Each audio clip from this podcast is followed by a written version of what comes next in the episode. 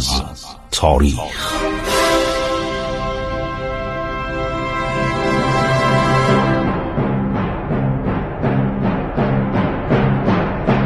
کاری از گروه جوان و اندیشه رادیو جوان.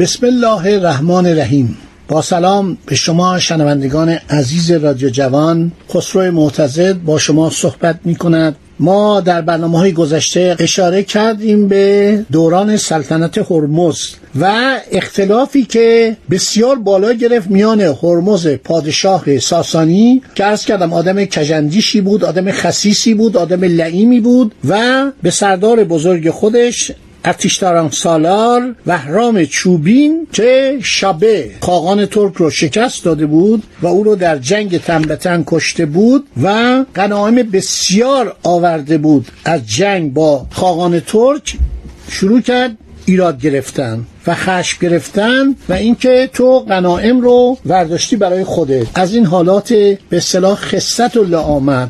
در حالی که بهرام یک سردار بزرگی بود و وقتی خاقان یانگ سو یا به قول فردوسی شبه یا ساور رو کشت با اینکه اون قول داده بود که دختر خودشو به بهرام چوبین بده پول زیادی بهش بده و در به سلطنت رساندن او کمک کنه خاقان ترک این قبول نکرد و شکستش داد. بعد در جنگ با لزیکا یعنی لسکی ها که در قفقاز بودن دچار یک شکست کوچکی شد. این شکست زیاد مهم نبود. ولی هرمز که حسادت می‌کرد و آدم کوچکی بود یک نامه ای نوشت که به او که تو اموال غنیمتی رو برای خودت برداشتی و سهم کمی برای من فرستادی. در حالی که بهرام چوبین یه آدم دست و دلبازی بود. سربازا خیلی دوستش داشتن و بسیاری از غنایم رو بین سربازای خودش تقسیم کرد.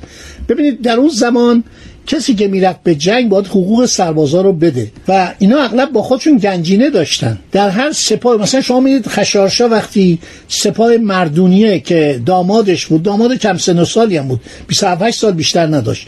وقتی شکست می‌خوره و کشته میشه اموال زیادی از اون به دست یونانیا میفته برای که اینا باید گنج با خودشون ببرن. برای خرید آزوقه معمولا ایرانی ها آزوغه رو تصرف نمی‌کردن پول می‌دادن. یک رفتار خوبی فرماندهان ایرانی داشتن. این بود که هرمز با این حالت گدا طبعی که داشت باعث عصبانیتش شد. افسرها گفتن ما نمیریم تیسفون بهرام هنگام عزیمت به تیسفون ابتدا به شهر ری تهران همین شهر ما که می‌گفتن راگا. قرارگاه فرماندهی و استانداریش بود سری زد.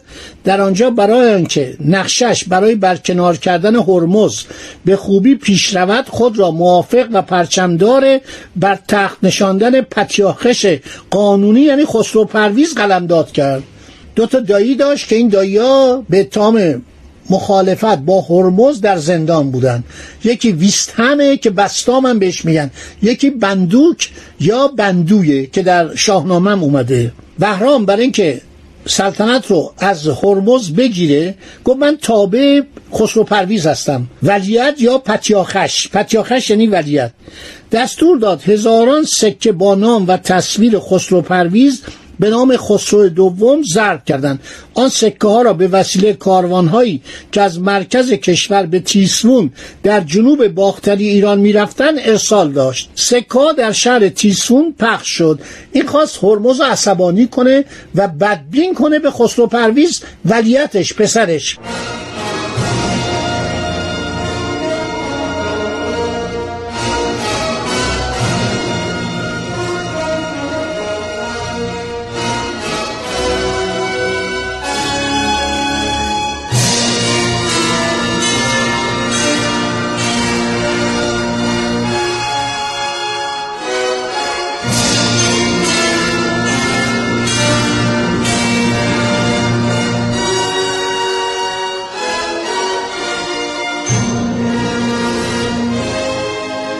کاروان های ایران بگم.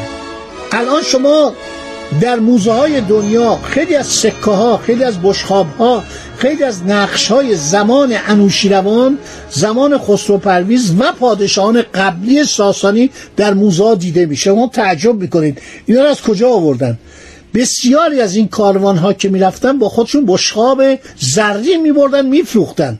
بشقاب نقره میبردن. سکه های پول ساسانی به تمام دنیا می‌رفت. الان تو موزای جهان شما می‌تونید تمام سکه های سلاطین ساسانی و حتی سلاطین پارک رو اشکانیان رو پیدا کنید. برای اینکه این کاروان ها وسیله انتقال اخبار بودن. اون موقع که خبرگزاری نبود اون موقع که سیم نبود اون موقع که برق نبود اون موقع که ارتباطاتی وجود نداشت. این کاروان ها اخبار رو میرسوندن. سکه ها در شهر تیسفون پخش میشه. ضرب سکه با نقش خسرو پرویز هرمز که اصولا آدمی شکاکی بود به همه سوی زن داشت عصبانی می‌کنه.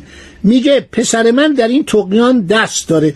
دستور بازداشت خسرو پرویز پچاخش یا عرض شود که ولیت رو صادر می‌کنه. خسرو پرویز از ماجرا آگاه میشه. می‌دونست پدرش آدم شکاکیه آدم کم حوصله و حاضر نیست توضیحاتشو گوش بده. یکی از بدبختی های سلاطین ساسانی همین پدرکشی و پسرکشی بوده. خیلی در تاریخ ساسانی ما به این نکات عرض شود بر می‌خوریم. خیلی از پادشان ساسانی در توطعه کشته شدند. من فکر کنم یه بارم گفتم یزگرد اول چگونه یک اسبی می‌تونه پیدا بشه یه ضربه به سینش بزنه و اونو بکشه و کسی هم نبینه. چهار پنج نفر گفتم ما دیدیم. اینا چون ازش ناراضی بودن کشتنش. بهرام گور چطور میره؟ عرض شود که توی کبیر لوت گم میشه. در کبیر لوت دنبال یک گور میره گور خر میره و گم میشه. آخرم جنازش به دست نمیاد. اینا رو سر به نیست می‌کردن. یعنی وقتی یه پادشاهی ناراضی بود مثل پادشاهان مثل قدیم. در مثل قدیم هر فرعونی که مورد نارضایی قرار می‌گرفت رجال و اشراف و کاهنان می‌گفتن مغز علاعزت یه عیبی پیدا کرده. ما باید مغز رو سوراخ کنیم. کاهنی می اومد به عنوانی که پزشک عالی قدری هم هستش مغز و سوراخ می‌کرد که بادهای مسموم بخارات مسموم از مغز بیرون بره. بعضی اینا دچار بیگرن بودن. بعضی از اینا دچار سردرد دائم بودن. به عنوانی که سردرد شما رو خوب می‌کنیم مغز رو که سوراخ می‌کردن یارو میمرد. خیلی از این کارا رو با فراینه مس کردن. در زمان ساسانیان هم شاهکشی عرض شود که رایج بود. خیلی از سلاطین مرگشون خیلی مشکوکه. خسرو پرویز فرار می‌کنه. میره به آسور پادگان. بنا به نوشته تبری در این زمان تنی چند از مرزبانان و اسپهپدان بر او فراهم شدند و با وی بیعت کردند. کتاب تاریخ تبری هستش جلد دوم صفحه 727 که اینا اشاره می‌کنه. هرمز در این ایام یکی از فرماندهان ارتش به نام آزین گشنسب رو به رویارویی وهرام چوبی میفرسته. اما او در جنگ با وهرام کشته میشه سپاهیانش فرار می‌کنن. خسرو پرویز با کسب این خبر راهی مدائن میشه. گویا ویست هم که امراه خسرو راهی روم شده بود زودتر از او به پایتخت برمیگرده و دست به کار میشه. خسرو پرویز می‌خواست فرار کنه بره به روم. این داییش که در زندان بوده فرار کرده بود زودتر از او میره به طرف سرحدات روم. ویستم از اوضاع آشفته. ویستم همون وستام یا بستامه که دایی خسرو پرویز بوده. استفاده می‌کنه به اتفاق عده از فرماندان ارتش و اشراف و بزرگان در صدد برمیاد پیش از رسیدن وهرام چوبینه دست به کار بشه. عرض کردم که داییاش مخالف هرمز بودن. از نظر سیاسی از نظر بدرفتاری هرمز. هرمز آدم غیر عادی بود آدم تندی بود و همه ازش دلخور بودن. بستام یا ویستهم به توطعه چینی پرداخت تا برادر خود بندو یا وندویه را از زندان درآورد. در کودتایی بی سر و صدا و بدون خونریزی در حالی که هیچ هنگ یا گردانی از هرمز شاهنشاه حمایت نمی‌کرد داخل کاخ سلطنتی شدند و شاهنشاه را توقیف کردند. در زمانی که جنگ تقریبا بی نتیجه بین دو دولت مقتدر قرن وسطایی در غرب آسیا ادامه داشت دانشمندان و شیمیدانان بیزانسی که شمار فراوانی از یونانیان نیز با آنان پیوسته بودند در زیر زمین های کاخ امپراتوری سرگرم تحقیقات و اختراعات نظامی مهمی بودند. کاخ بلاچرنه. کاخ بلاچرنه در شهر کنستانتینیوپولیس یا استانبول کنونی بود. نتیجه آن پژوهش ها به اختراع ماده شیمیایی آتش بیز خطرناکی معروف به آتش یونانی اولیوم اینسن دایو رویوم. یعنی چی؟ یعنی آتشی که مرکب از فسفر نفت آهک و چند ماده دیگه.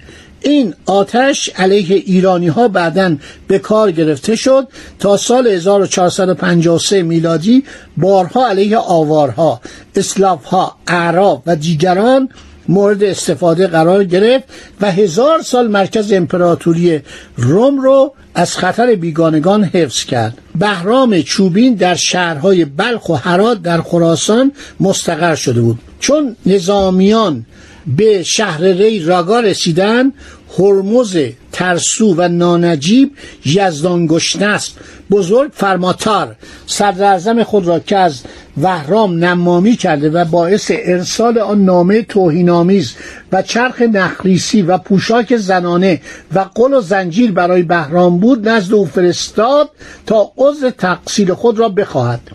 در بین را یکی از همراهان بزرگ فرماتار یعنی یکی از معاونان نخست وزیر. او را کشت و سر او را برید نزد وهرام برد. ببینید این هرمز چقدر آدم پستی بوده.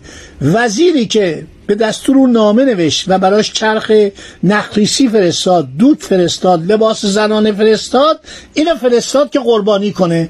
این وزیری که معاون خودشو از کار برکنار می‌کنه و خودشو نجات میده عرض شود که این جناب نخست وزیر میاد برای اینکه شاه میاد برای اینکه خودشو نجات بده میاد و این بیچاره رو میفرسته بزرگ فارماتا رو نزد وهرام و یکی از همرانش سر اینو می‌بره می‌بره به پای بهرام میندازه. وهرام با ابراز انزجار از قاتل قاتل نخست وزیر رو مجازات می‌کنه. میگه تو حق نداشتی سر اینو ببری. شاید من اینو میبخشیدم. کاری نکرده بود که. در همین تاریخ بود که وهرام ده هزار سکه درم با سیمای خسرو پرویز در ری ضرب می‌کنه و اعلام میداره قصد دارد هرمز ناشایسته را از سلطنت برکنار کند و خسرو پرویز را عرض شود جانشین او کند. مخالفان هرمز در پایتخت زیاد شده بودند. پسر خاقان ترک. تقریبا هیچ طرفداری برای هرمز نمانده بود. پادگان پایتخت نیز به او وفاداری نشان نمی‌داد. ویست هم یعنی دایی خسرو پرویز از این فرصت استفاده کرد با جلب نظر موافق فرماندان ارتش ابتدا با یورش به زندان شهر که فراموشخانه نامیده می‌شد زندانیان و مقصران دولتی را در آنجا نگاه می داشتند و هیچ کس حق بردن نامانان را در پیشگاه شاه نداشت. به همین علت بهش بودن فراموشخانه. برادرش بندوی یا وندویه و عده از فرماندهان محبوس رو از زندان رهانید و اینا اومدن کودتا کردند شورشیان سپس با آسانی وارد کاخ سلطنتی شدند و هرمز را که در کوشکی در یک ویلایی پنهان شده بود دستگیر کردند. میزان انزجار اشراف و نظامیان بلندپایه با خصوص ویستهم و بندوی از شاه سرنگون شده دامادشون بودا. به حدی بود که او را مورد ضرب و جر قرار دادند و چوب مفصلی به شاهنشاه زدند. سپس برای رهایی از شرش چشمان او را با گذراندن میله آتشین از جلوی دیدگانش نابینا کردند. کار بسیار زشت و کریه و کثیفی بود. مورخان متذکر شدند نه پیش و نه پس از او هیچ پادشاه ساسانی را نابینا نکرده بودند. سپس از خسرو پرویز می‌خوان به پایتخت بازگردد و به جای پدر خشن و غیرعادی و نامحبوب خود بر تخت سلطنت بنشیند. خب دوستان تا اینجا رو گفتیم انشالله در برنامه بعد باز این ماجرا رو میگیم و سرنوشت این هرمز بدبخت رو براتون خواهیم گفت. علل تمام وقایع رو در تاریخ ها در حوادث مختلف در تواریخ در علل بجویید. خداحافظ شما شاد و موفق باشید.